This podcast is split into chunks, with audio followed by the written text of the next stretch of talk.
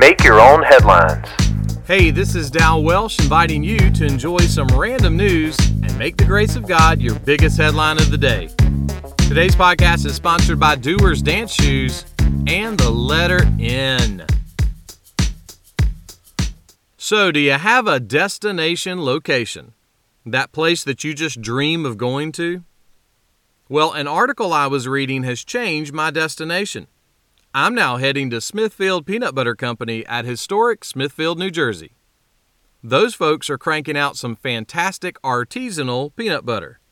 Since it's freshly ground, their peanut butter has a unique texture.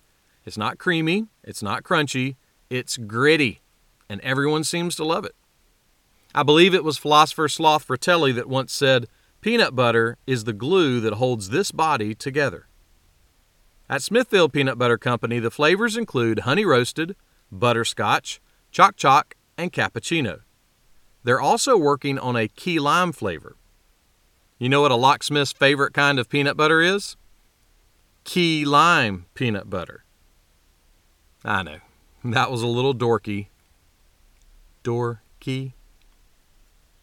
King David was writing a song about guidance and the will of God, and he said this Make me to know your ways, O Lord. Teach me your paths. Now, why did the king of a nation believe that knowing God's ways were so important? Well, someone put it like this We need to explore God's character and the way He achieves His plans before we can tackle the nitty gritty issues we're all thinking about. If we understand God, what He's like, what motivates Him, what His plans are, we will be well on the way to understanding His guidance.